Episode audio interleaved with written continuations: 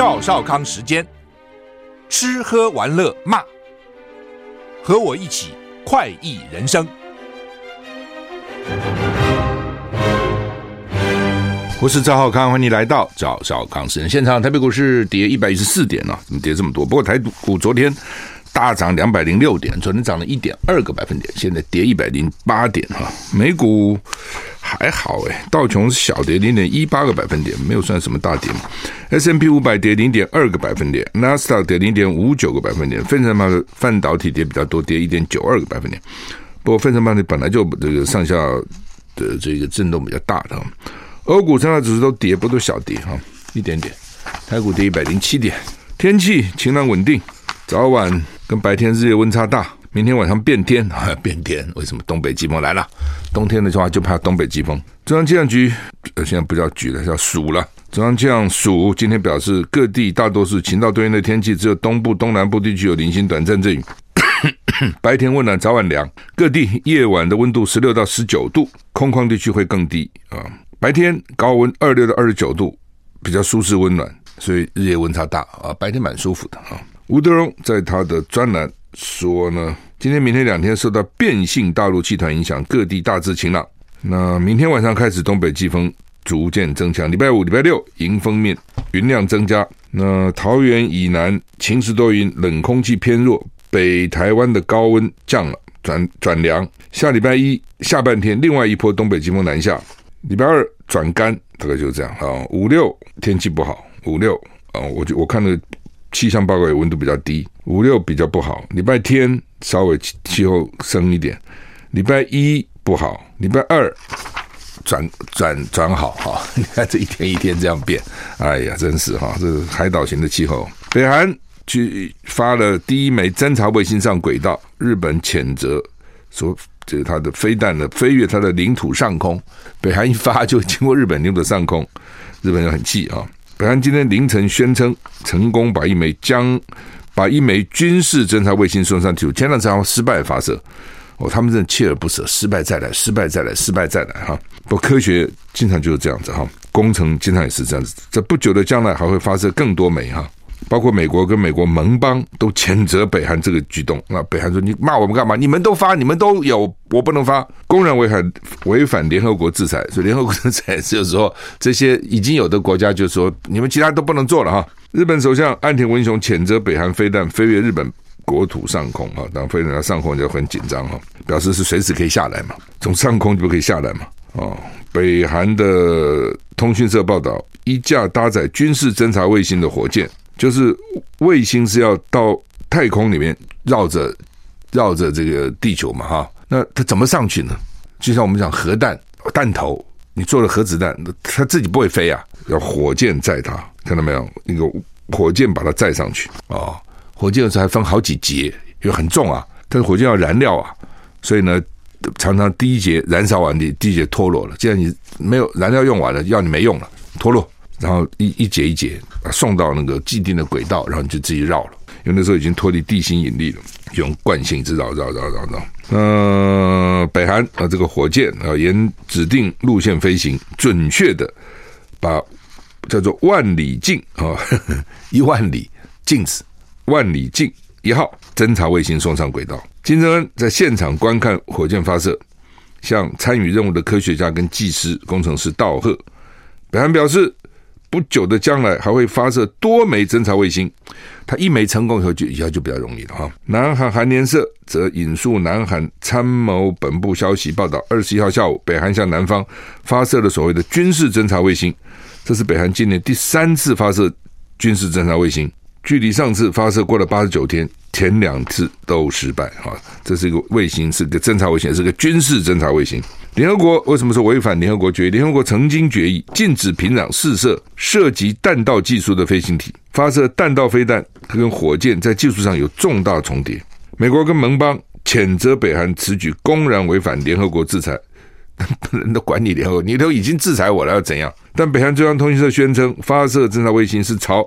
是朝鲜民主主义人民共和国加强自卫能力的正当权利。为什么你们都可以，我不能有啊？另一方面，北韩昨天晚上疑似朝日本冲绳方向发射弹道飞弹，日本一度发布全国瞬时警报系统，那日本也很紧张。哇，看警报，日本怎么回事啊？岸田文雄强烈谴责北韩飞弹飞越日本国土上空，威胁日本国民健康财产。所以现在有两个了，一个是带那个侦察卫星的那个飞那个火箭，一个是弹道飞弹哦。弹道飞弹本身哦，飞弹本身一定有这种推进器，能够把这个其实其实跟火箭的技术几乎都一样了啊、哦，所以他们才气，所以你不能既不能发展。这个弹道技术啊，也不能发展这样的火箭啊，这种飞行体都不行。以色列暂停战斗四天，不是五天吗？四天换取至少五十个人质获释。尼坦雅胡强调，战争是持续的，没有停战哈，只是停这四天而已哈。原来不是五天哈，那怎么回事哈？我们看看 BBC 报道，以色列内阁召开会议进行投票，这是内阁制哈。一项这样协议可能会让哈马斯释放几十名人质，而且暂停战斗四天。以色列总理纳尼塔尔胡在会议前拍摄的声明中表示，即使达成人质协议，战争还会继续。他就怕你们以为我们不打了、哦，继续打。根据报道，可能达成协议的细节逐渐浮现，都还没有出现啊，还没有完全斡斡旋的国家叫卡达啊，卡达这个国家斡旋会有五十名以色列人质被释放，不是一共抓了两百四十个吗？现在还不知道剩几个，有的他死了，五十个释放啊，主要是妇女跟儿童，不是我就平白放你哦，换以色列。释放一百五十名巴勒斯坦囚犯，所以过去几天你想他们谈什么啊？放个人就放个人嘛，那就这个暂停就暂停嘛。他谈很多细节哦，你放了谁？我放了谁？哦，然后名单可能要双方要要要看一下哈，就扯过来扯过去，一定成那种细节那种真斤斤计较了哈。所以呢，你放我五十个，我放你一百五十个，那显然以色列抓了不少这种巴勒斯坦的人。稍早。BBC 引述巴勒斯坦自治政府外交部长马里奇的说法：以色列跟哈马斯之间达成的协议，可能释放多达三百名巴勒斯坦囚犯。哦，这个是美国官员提供数字的两倍。那到底怎样？还在谈啊？真的资料是掌握在以色列政府手中，其他的媒体都是猜的啊。不过猜的当然也会有一些消息露出来了哈。卡达提交人质协议草案，美国跟以色列国防部长通话，说要怎么保护平民啊。美国跟以色列国防部长再次通话，讨论以色列针对哈马斯的行动以及保护加沙平民的重要性。卡达官员说，凌晨已经向以色列提交了哈马斯达成释放人质协议的提案，就哈马斯那边已经做好了，给你以色列看。美国国防部说，部长再次跟以色列国防部长葛朗特通话，就奥斯汀跟葛朗特通话，两人讨论以色列针对哈马斯的行动，增加跟维持人道主义的援助。还有呢，保护加沙平民的重要性，就美国跟他讲，这是很重要，你不能乱杀无辜啊，搞得你国际形象不好，我们美国跟着一起倒霉啊！哦，奥斯汀向葛朗特强调了美国对以色列的支持，以及防止地区局势升级的重要性。就是我，我虽然要求你们重视人道啊，不要乱打，我还是支持你们的。放心好了，我没有转向，还是这个意思啊。呃，哈马斯其实人缘不好了。哦，就是说，你看这一次哈，那个旁边那些国家，其实到现在没有什么太大行动，除了伊朗、也门，因为他们也讨厌哈马斯这样打打来打去。你想，今天是跑到以色列那边打，哪天跑到我自己国家来打呢？又是另外一个恐怖组织，也很可怕。所以他们这些国家其实也并没有，并不是那么支持或喜欢哈马斯啊。卡达外交部发言人告诉 CNN，经过几个星期持续谈判。卡达已经向以色列提出了人道主义暂停跟释放人质的提议，正在等待以色列政府对提案的投票结果。刚不是讲的投票结果了吗？哦，那以色列总理办公室说，谈判中的协议包括红十字会探视还被扣押在加沙的以色列人质，并且为需要的人质提供药品，就不是只是放这五十个，还有两百一百多个都关起来，要让我们去看看了，情健康情形怎么样？他们可能需要药啊，有的可能高血压，有的可能糖尿病啊。啊，都要吃药啊！白宫官员表示，扣押哈马斯的人质在恶劣环境下被关押六个星期以后，一旦协议达成，第一步将是安全进入以色列，接着就是立即就医。那他们说，第一阶段协议释放的人质可能是以色列公民跟双重国籍人士。那也有消息人士说，希望能向加沙走廊提供更多的援助，希望每天提供四百辆卡车啊，就是运东西越多越好嘛啊，就是现在大概只能什么一百辆、两百辆，运的东西其实是不够的啊。币安啊，这个公司全世界最大加密货币交易所执行长币安执行长赵长鹏认罪洗钱辞职，币安会要支付超过三超过四十亿美元的罚款。美国司法部跟币安达成协议，币安跟执行长赵长鹏坦诚洗钱，还有违反美国制裁规定的刑事指控，币安将会支付超过四十亿美元的罚罚款。那赵长鹏同意辞职是由辞职，而且付五千万美元的罚款。我们休息一下再回来。我是赵浩康，台股现在跌九十二点，欢迎你回到赵少康时间的现场。刚刚讲这个币安，因为就我是没搞了哈，但是我知道有些人可能去搞那个什么什么这种这个币那个币哈，比特币啊什么币哈，加密货币哈。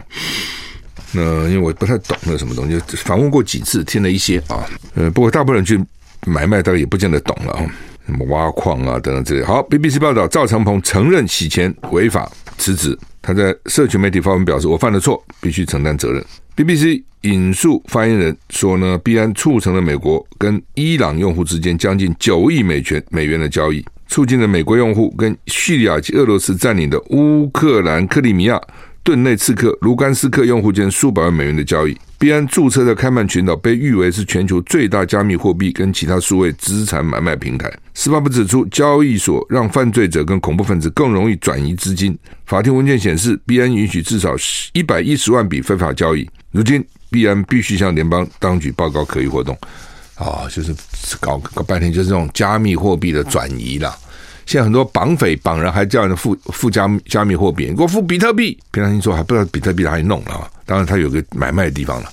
那币安大概就是这种交易最大的交易所了啊。然后呢，这个很多歹徒就用这个，甚至美国一定禁止跟伊朗啊、什么俄罗斯啊什么这的交易嘛啊。那他都他的他他的用户可以透过他去跟这些地方去交易啊。所以就被抓了，所以他洗钱，然后就这样子啊。泽伦斯基自己说躲过俄罗斯五次暗杀，哇，怎么暗杀他啊？当当这些领袖还要命大才可以哈。以前古巴那个卡斯楚不是被美国暗杀多少次啊？哇，那个暗杀简直是你很难想象啊。比如看牙齿，牙医在他那个牙齿里面给他搞毒药啊，然后呢，很多匪夷所思的方法就毒他啊。泽伦斯基。日前接受英国《太阳报》独家专访时表示，乌克兰的情报机关至少挡下了五次或六次俄罗斯俄罗斯企图暗杀他的阴谋，但不会比新冠肺炎发作更糟。他说，第一次刺杀非常有意思，第一次的时候之后，第一次之后就像新冠疫情一样，每次都会变得更轻松。在讲什么？就第一次很紧张，哇，来杀我，然后呢，第二次。就没那么紧张了啊，一次一次好一点啊，每次都会变得更轻松啊。他说得新冠什么意思？第一次得新冠大概很痛苦，第二次好一点。他这样说了啊，但我听有些朋友讲不见得啊，所以有时候得第二次还一样痛苦，没有说第二次就比较轻松的，不见得哈。泽伦斯基说，美国跟欧洲已经提供帮助对抗俄军，但是这样还不够。他的国家需要更多的防空系统，击落俄罗斯的飞弹跟无人机，而他已经给你很多了啦，给到他们自己都不够了哈。台湾买都给我们 delay 了哈，都给我们延拖延了哈。但是当然，泽伦斯基认为不够了，每天那边打嘛。好，泽伦斯基认为中国大陆也可以发挥关键作用，施加施压俄罗斯嘛，停止猛攻啊，而且从俄乌克兰撤，叫俄罗斯不要猛攻嘛，也就温和的攻攻一下就好了，干嘛猛攻呢？哦，最好撤军哦，不能撤军呢。也不要猛攻啊，其实就这个意思哈。好，台股跌九十点哈。中国说，二零二三年极可能成为有记录以来最热一年，放心好了，将来会更热啊。中国国家气候中心通报，刚刚过去的六月到十月是一八五零年以来全球平均同期最暖，预计今年二零二三年极可能成为有记录以来最热的一年。根据中国国家气候中心通报，气候变化监测显示，今年十月是有气象记录以来连续第五个同期最暖的月份。十月全球平均气温比一九九一到二零二零年的这个这个时候，一九九一到二零年是气候基准期，同期的平均温度偏高摄氏零点五二度，较上一个高温记录二零一零。二零一五年十月偏高零点一度，所以二零五二零一五年十月也很热哈，看起来哈，怎么忘了？通报指出，对中国跟亚洲高山区气温偏高尤为明显，分别比一九九一到二零二零年同期平均温度偏高一点二五度跟一点三六度，这多很多啊，一度多就多很多，不是零点几度啊。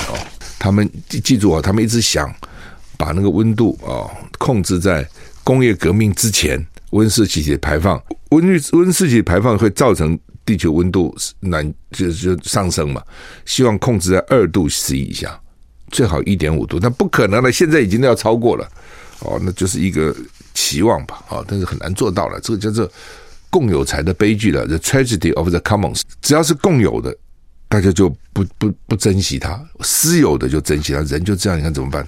难怪老共那个人民公社。会垮，只要听到公就完了，只要它是个人民私社，搞不好就可以了啊！当然不是只是名称问题，公公家就完了啊！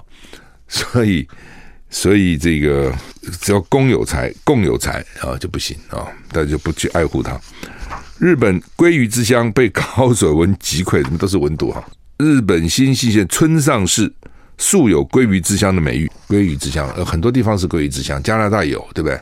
北欧那边好像也有哈，那如就是鲑鱼要鲑鱼真了不起哦，要老了要死要去不是要老了要去生蛋了哈，就游那么远回回到它的原乡去。哦，这样一直这种奋斗这个游上去啊，在那个石头啊水很浅，然后呢母龟啊，然后母龟就我这边石头下面挖把它弄一弄弄把土弄起来就那边下蛋，然后公龟这边等着。啊，就排放精子啊，就立刻就变成受精卵，中间有七八层大概都被吃掉了，被水冲走了等等啊，然后后来剩下的一些小龟再游回大海去，然后呢，等到要生生蛋了再回来，它一辈子只为了一件事，其实就是生殖。其实很多动物都是这样，它就是为了繁殖下一代哦，那是它它毕生最主要的任务，完成任务就挂了。所以。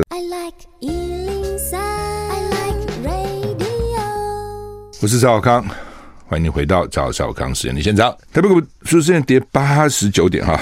好，那么我讲讲鲑鱼，鲑鱼真的真的是了不起的一种动物哈。你不觉得它一生啊，真的是最后还是要回到原乡去产卵，孵化的小龟，老老龟就死了，一生就为了繁殖哈。很多动物都是一，它是其实他们以前不讲过，生命的意义在创造宇宙，继承生命。你生你干嘛活着？就是要创造下面的生命了。不创造你干嘛活着？你来白来了。但现在人不这样想了，所以不生小孩了。以前会生很多，现在不生了啊，就是因为他不想创造宇宙机器之生命了。人是所有的动物里面最奇怪的啊！所有的动物都是，当你过了生殖期以后就没有性了，没有性生活了。只有人是过了生殖期以后呢，他还可以哦，这个很特别，就 就是所以人跟其他动物不同。就是其他动物啊，就是为了生，然后只要到了过了生育年龄，他就不会不会有什么性行为了。那人是过了生育年龄还会有啊，所以人是很特别哈。所以那不是我说，人之异于禽兽者几希矣啊，这也是异于禽兽的一种一点啊。好吧，回到鲑鱼啊，日本有鲑鱼之乡啊。我们如果到这些鲑鱼之乡去旅游，像加拿大了什么，他都会带你去看那个水稻鲑鱼怎么啊怎么游啊等等啊。那鲑鱼鲑鱼肉，鲑鱼肉当然好吃了哈，也很很富含 omega 三。鲑鱼卵也很好，日本那个鲑鱼卵没有一个白饭上面加一点鲑鱼卵，很好吃哈。鲑鱼博物馆就是这个新舄县村上市发生根本没有活鲑鱼可以展示的窘境啊！因为今年夏天异常的高水温，让鲑鱼根本不愿意来访问。这不是鲑鱼死了，是根本鲑鱼不来了啊！鲑那鲑鱼不来去哪里了？日本啊，Sora News 报道。鲑鱼喜欢低于摄氏十五度的水温，产卵时会需要比较温暖一点的水温，所以在夏秋季节会向南游到日本哦，因为北方比较冷嘛，稍微往南一点。然后今年水温太高，所以鲑鱼就避开了原本的日本路线。过去博物馆中通常会饲养着几十尾鲑鱼供民众参观。如今遭遇开馆以来第一次没有活鲑鱼的情况。鲑鱼博物馆表示，异常的高水温使得本季日本水域鱼货量大减，北海道部分地区捕获的数量只有平时的六成，鱼也不来了，鱼也不要那么高的温度啊。台股跌九十七点哈，到底一个人一天要睡几小时？我听来听去有各种不同的讲法了，有的人说要睡足八小时，有人说六小时就够了啊。那拿破仑只有四小时啊，那也有人说呢，睡睡太多也不好，有人说太睡太少也不好。人生三分之一都在睡眠中度过，哦，也是啊，讲八小时不就三分之一吗？传统的观点认为，每天睡八小时是最健康的睡眠周期，但要睡多久才是对的呢？真的是八小时吗？有一份发表在美国医学会杂志，主题叫做《东亚人群睡眠时间与死亡率之间的关系》，好严肃。报告显示，七小时是最好的，死亡风险最低嘛，少一个小时。研究报告指出，对男性而言，睡眠七小时后再增加一二三个小时，死亡率就要分别增加九趴、十八趴、四十三趴是什么？睡不足五小时，死亡率会增加十六趴。针对女性部分，睡眠比七小时更多或更少，死亡率都会增加。我想这个主要对男的做的比较深入了哈，就说你睡七小时最好，活最长。如果你睡八小时，死亡率增加九趴；睡九小时，死亡率增加十八趴；睡十小时，死亡率增加四十三趴。哇，有些人每天睡懒觉，这个这都太太阳都照个屁股上来起来，那不是很容易就死了吗？哈，按照他这种讲法，那不足五小时增加十六趴啊，看起来不 睡多了比睡少了还更容易死。二零一二零二一年之前的研究已经发现睡眠跟死亡风险之间的关联。不同的是，那些研究主要是针对欧美等国家的西方人，他现在这是对东亚东亚人群。根据 Media News。的不是讲错了，News Media 的报道，来自美国加州大学旧金山分校的威尔研究所从事睡眠相关研究的华裔神经科学家傅颖慧、殷辉富博士，曾经发生发现一种命名为 DEC2 的基因突变，拥有这种基因的人平均只要睡六点二五个小时，而同一个家族没有这个。基因突变的成员平均要睡八点零六个小时，你看搞多细啊，零几都出来了哈。呃，加州旧金山，加州大学旧金山分校，这是沈富雄拿到博士的学校啊。这个学校是全美国最好的医学院，最好最好最好的医学院就是加州大学的旧金山分校哈。那说一天，这是西方人了，六点二五就够了。那这有特别的基因啊，就是叫 DEC2 DEC2，那没有那个基因。要睡八点零六个小时，那我怎么知道我有没有这个基因呢？然后就为了这个还去检查一下嘛。好，这就很难了。我觉得你怎么去测呢？你们睡得着就睡了，睡不着就不睡嘛，就是这样嘛。哦，那只有这样。台股现在跌八十九点哈。好，那么中国时报、联合报头版都在登侯友谊昨天下午四点开了个记者会了哈。那 他开这记者会，我觉得主要是一吐怨气哈。今天媒体也讲。他从选举来这一路都很辛苦，被这个被这个讲，被那个讲，每个人都要指导他怎么选，很烦。所以你民调低啊，大家都很急啊，哦，然后来有蓝白河，如果侯友民调高，根本不需要蓝白河了嘛，就是因为不够高嘛，才有蓝白河哦。那但是柯文哲这边搞拐哦，柯文哲真的是，真的是搞拐哦，就是跟你耍弄哦，他就不把话说死哦。说死那也就算了嘛，我们不合就不合，那就各自拼，那拼了鹿死谁手很难讲，怎么不能拼呢、啊？但是呢，他不说死啊，所以你就一直抱着希望 说要和，到现在他也没说死啊。哎呀，我们保持善意啊，等等。啊、哦，那这黄珊珊去领表，那这是什么善意呢？你怎么去领表？那边说我给你维持个善意哦，所以呢就吊着国民党这边的胃口。国民党本来今天要开中常会的，现在为了等柯文哲，然后再再拖，什么时候还不知道哦，因为大家。其实现在蓝白双方都在等对方先公布副手是谁，知道吧？我先公布了，就表示是我破坏了蓝白合嘛。因为六成的群众希望蓝白合，但是呢，你你如果说先宣布了，我已经搭搭配好了，就不跟你搭了嘛，那就表示不会合了嘛。那大家就会，他们就认为说会责怪那个先推的人，但都是你啊，所以大家都忍忍到最后。我是赵少康，欢迎你回到赵少康时间的现场。台股先跌八十八点哈，好，那么就讲哈，因为为什么哈？现在人家萧美琴，萧美琴赖清德萧美琴昨天就去登记了。那国民党本来说今天要开中常会啊，就要不要通过副总统候选人哈？但是柯文哲还没提啊，柯文哲没提，国民党这边就等。那昨天就传出来说可能是郭赖配，特别讲错了，柯赖配。昨天有传出来。柯就柯文哲，赖就赖佩霞。那你不是说原来是那个 Rose 吗？周开莲吗？哦，周开莲做过雅虎的，做过雅虎的董事长啊，整个亚洲区的董事长，很能干一个女性啊。哦，周开莲做过飞碟电台的主持人。哦，我刚开始开办飞碟电台的时候呢，因为雅虎就在我们飞碟电台下面，那个时候我就请她 也来主持，也来主持一个钟头。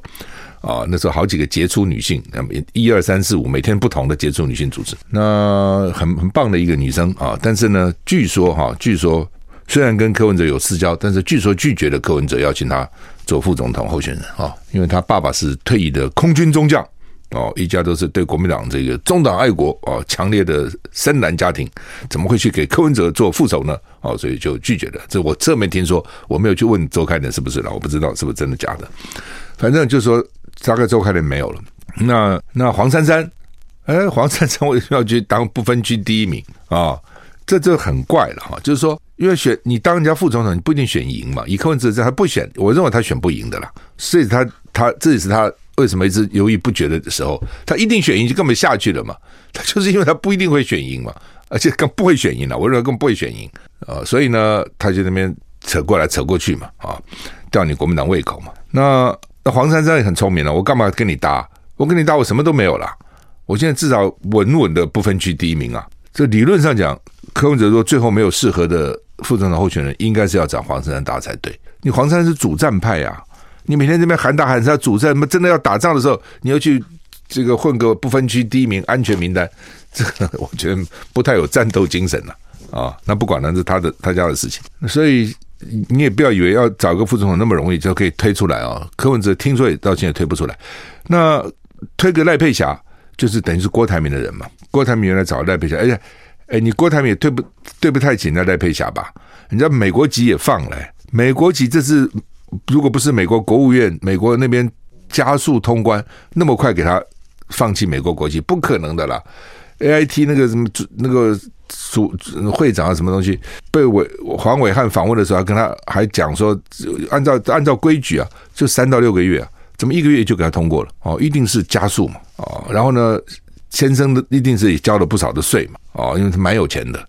哦，那美国要放弃讲过要交税啊，先把税给我补了哦，那个三分之一的税不少啊。那现在你不选了，对不对？所以呢，郭台铭总是也要给那个交代啊，哦，所以也有可能推荐赖佩霞，也有可能我不知道到底推荐了没有了哈。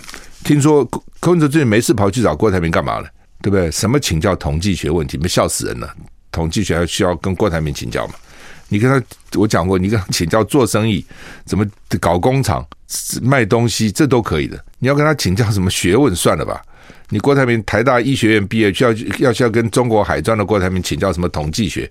而且台大不是没学过，昨天问老沈了，他们大三就学的统计学啊，因为他们会要也会念一些公共卫生嘛，公共卫生统计非常重要啊。你没看到每次公共卫生就给你们统计过来统计过去嘛？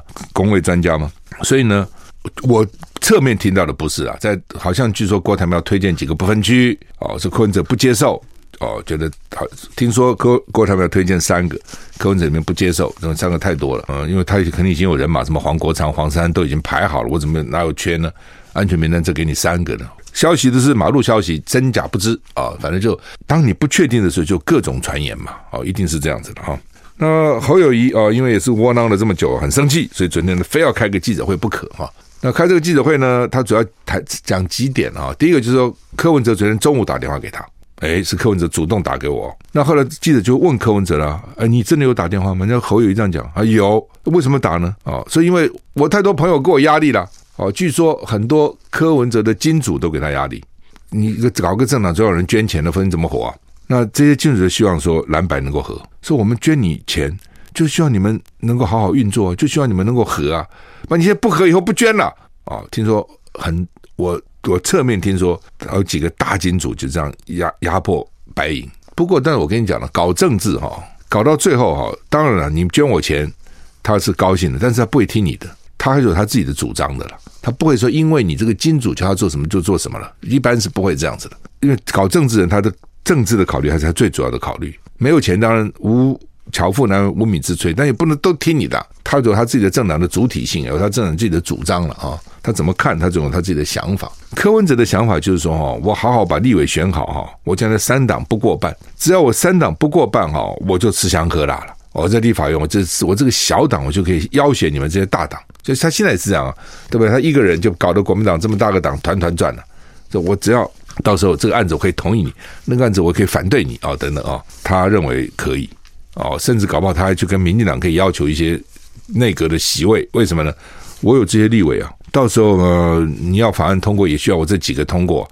那你现在是不是哦？就联合内阁，就他的联合政府哦。联合政府当然说他当选联合政府，但他不当选，民进党执政了，他也可以去要求，不是不能啊。哦，政治本来就是这种灵活有弹性的哦，所以我觉得我们认为说你你不联合政府，你就没有资源了嘛，你就剩下几席立委干嘛了？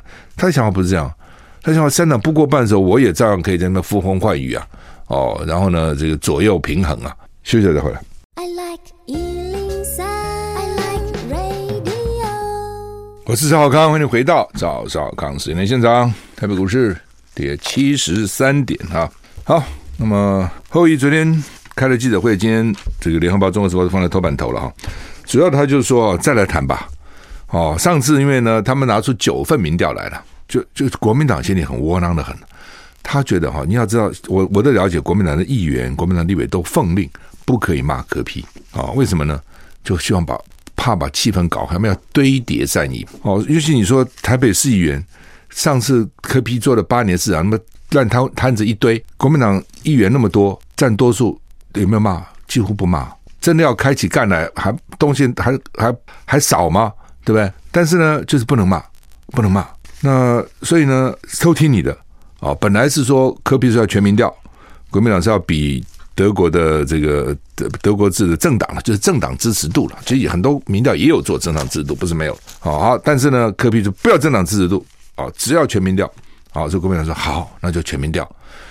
那然后呢，柯 P 那边放的就是说误差范围之内，统计误差内算你赢，因为统计误差本来就是平了。那既然平，我就算你赢。啊，因为我很有信心，我的民调比你高。第二个呢，哈，我也承认一下，你政党是比较有实力的。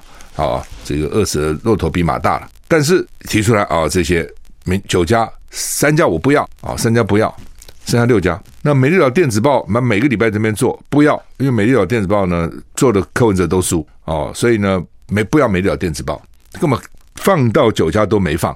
然后呢，这个美岛电子报呢，这个因为它没有手机，都是用市话哦，所以不要它哦，等等。那都听你的啊，然后做做做做，然后就不要新做了。为什么新做的话可能会被干扰？我们就用旧的，现在的十月七号到十七号这里面啊有证明啊，来来评估一下吧。啊，TVBS TVBS 本来是有做的，但是呢，来做做不完，所以就不发表了。为什么？什么意思？做不完呢？就是说，你三天很多，因为特别你要做手机是做不到，真的是做不完。手机很难做哦，你要时间要够才可以哦，否则你不你打不到那个你要打的年轻人嘛。年轻人几个接手机电话，很多人看了不认识号码也不接啊，以为是诈骗啊、推销啊、什么理专啊，那么一大堆这些贷款啊什么，所以就算了，所以不容易做到。你要做到要打很久，所以他后来做不完。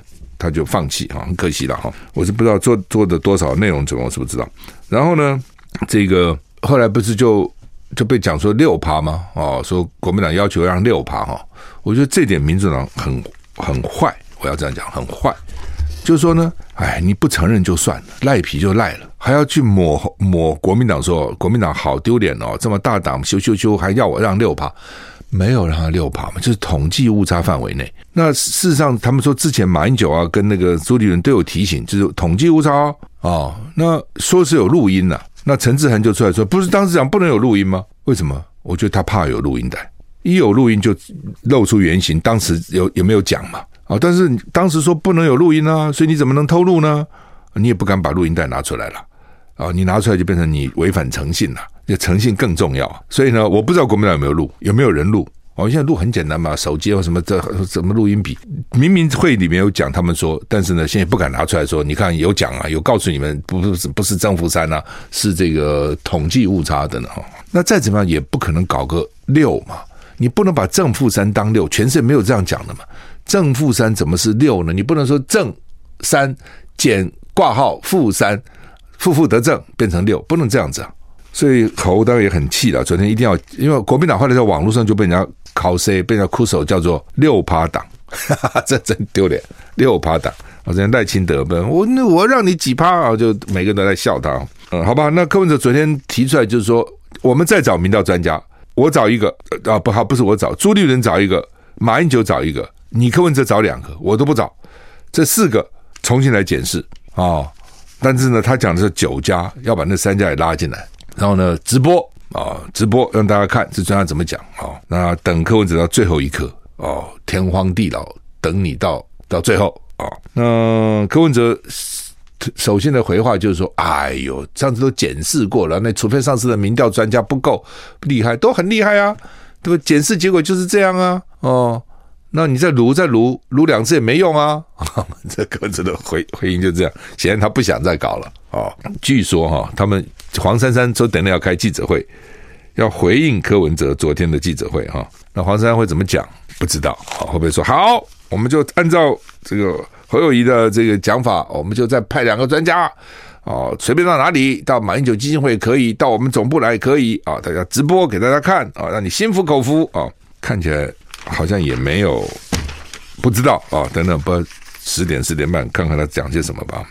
现在每天都有新奇哈，你 我知道很多蓝军的朋友很生气哦，不想听不想看，也不必了，就是他就是就是政治的有趣也是它变化嘛。只要都你都已经知道了，有什么意思呢？对不对？就像很多人喜欢去算命，如果算出来你命就跟那个算出来是一样的，那你这一生过真没意思啊！就算你吃香喝辣，这荣华富贵一生又怎样呢？要有冒险，要有不同，要挑战，对不对？然后这个人生才有趣嘛，才有。就像我的话，最喜欢做的没有做过的事情。很多说你就说做这，我说我没有做过，增加一个经验呢、很多人说没有做过的事情不做，哎呦，好可怕！怕什么？没，只要不死都很好。死了当然不好了哈，我讲说死了一了百了，只要不死都是一个经验。当然有时候会不会死你也不知道了，事前也不知道了哈。好，那么现在就是说柯文哲办公室说好，我们可以合作，可以合作，怎么合作？侯柯配吗？不不不，侯柯配不行，柯侯配才可以。那除了总统以外，立委也可以合作啊。我们柯文哲可以帮你们小鸡站台啊，小鸡。当然，个别小鸡有可能了，但是从整体战略来看，你总统如果跟我的总统在竞争，你还站我的小鸡的台，那我的小鸡到时候总统要支持支持谁啊？你是要支持柯文哲啊？这怎么可能啊？所以呢，国民党说你如果不和，你不要给我站台了哦。那民众党就是说，我就给你站台啊啊，我给你站台，我的我的区域的立委不多哦，站台啊。那好吧，赖萧佩昨天啊就。说不走回一中的老路哈，呃，我也不懂了哈。就是说一中怎么叫老路呢哈？一中就中华民国嘛，他们真奇怪哦。你老你北京不承认，我就不讲了。那你北京说我们不是人，我们就不是人了。你说我不是中华民国，我就是中华民国。你不承认，我还不承认你嘞。哦，不 不就不是就这样吗？所以呢，我是我是不懂啊。你这讲这话什么意思？好吧，我们时间到了。